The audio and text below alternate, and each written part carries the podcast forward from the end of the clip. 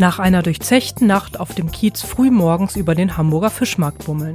Für viele TouristInnen gehört das zum Pflichtprogramm und auch bei HamburgerInnen ist der Markt beliebt. Doch nun soll sich auf dem Fischmarkt Grundlegendes ändern. Die Wirtschaftsbehörde der Hansestadt kündigte an, dass ab Oktober keine lebenden Tiere mehr verkauft werden dürfen. TierschützerInnen hatten diese Praxis schon Jahre kritisiert. Auf dem Fischmarkt werden nämlich seit 1869 beispielsweise lebende Hühner, Wachteln, Tauben und Kaninchen verkauft. Während die HamburgerInnen die lebenden Tiere früher zur Selbstversorgung gekauft hätten, habe es sich mittlerweile zu einer Art Gag entwickelt, nach der Party noch ein Huhn mitzunehmen, schreibt die Hamburger Morgenpost. Der Hamburger Tierschutzverein berichtet, dass gerade am Wochenende immer wieder Fundhühner oder Kaninchen aus der Nähe des Fischmarktes im Tierheim landeten. 50 bis 100 Tiere gehen an einem normalen Markttag über den Tresen, schätzt der NDR. Dem will die rot-grüne Landesregierung durch das Verbot nur den Riegel vorschieben. Einzige Ausnahme? Fische, Muscheln und Krebstiere, die zum Verzehr gedacht sind, dürfen weiterhin lebend auf dem Fischmarkt verkauft werden.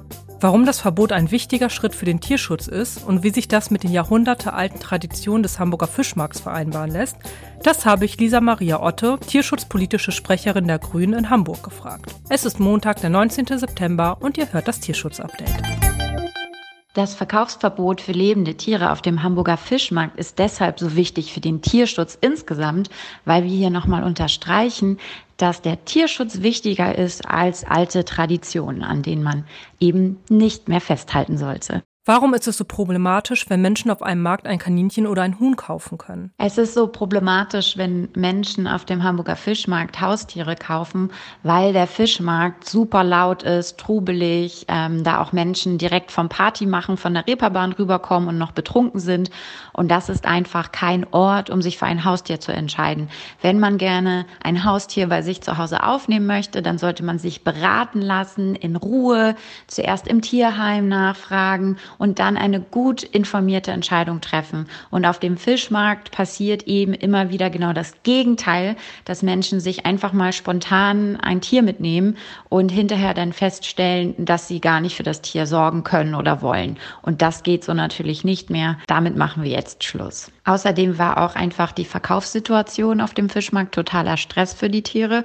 Also einerseits eben, dass es viel zu laut und eng und trubelig ist, aber auch die Käfige ähm, viel zu klein waren und die Tiere auch keine Möglichkeiten hatten, sich da irgendwie ein bisschen zurückzuziehen und zu verstecken.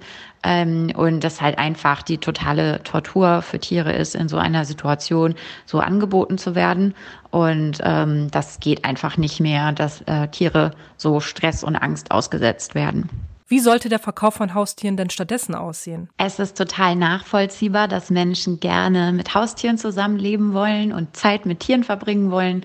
Ähm, aber wenn man das gerne möchte, dann sollte man sich erstmal sehr gut informieren. Also es gibt im Internet wirklich viele gute Quellen ähm, über den Deutschen Tierschutzbund äh, zum Beispiel, äh, wo man viel nachlesen kann über Haustiere, welche Bedürfnisse sie haben ähm, was sie brauchen, aber auch natürlich so Fragen wie, äh, was kostet mich das eigentlich auf Dauer und kann ich das wirklich bezahlen und will ich das wirklich bezahlen, weil es kommt immer wieder zur Aussetzung von Haustieren, weil viel zu spät sozusagen klar geworden ist, wie teuer das eigentlich ist, auch mit Tierarztkosten.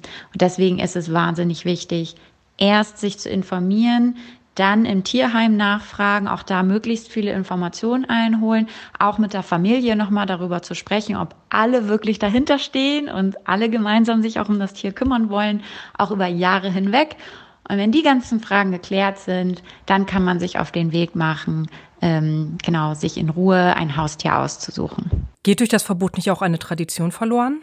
Ja, das hat eine lange Tradition auf dem Hamburger Fischmarkt. Aber wenn Traditionen bedeuten, dass Tiere leiden und Schmerzen haben und Angst spüren, dann müssen wir diese Tradition beenden. Die Wissenschaft hat dazu gelernt, die Gesellschaft hat dazu gelernt und dementsprechend werden wir jetzt auch die Politik ändern. Und damit sind wir auch schon wieder am Ende dieses Tierschutz-Updates angekommen. Ich hoffe, euch hat die Folge gefallen. Lasst doch gerne ein Abo oder eine Bewertung da. Wir hören uns am kommenden Montag wieder. Da erscheint nämlich eine neue Ausgabe. Vielen Dank fürs Zuhören.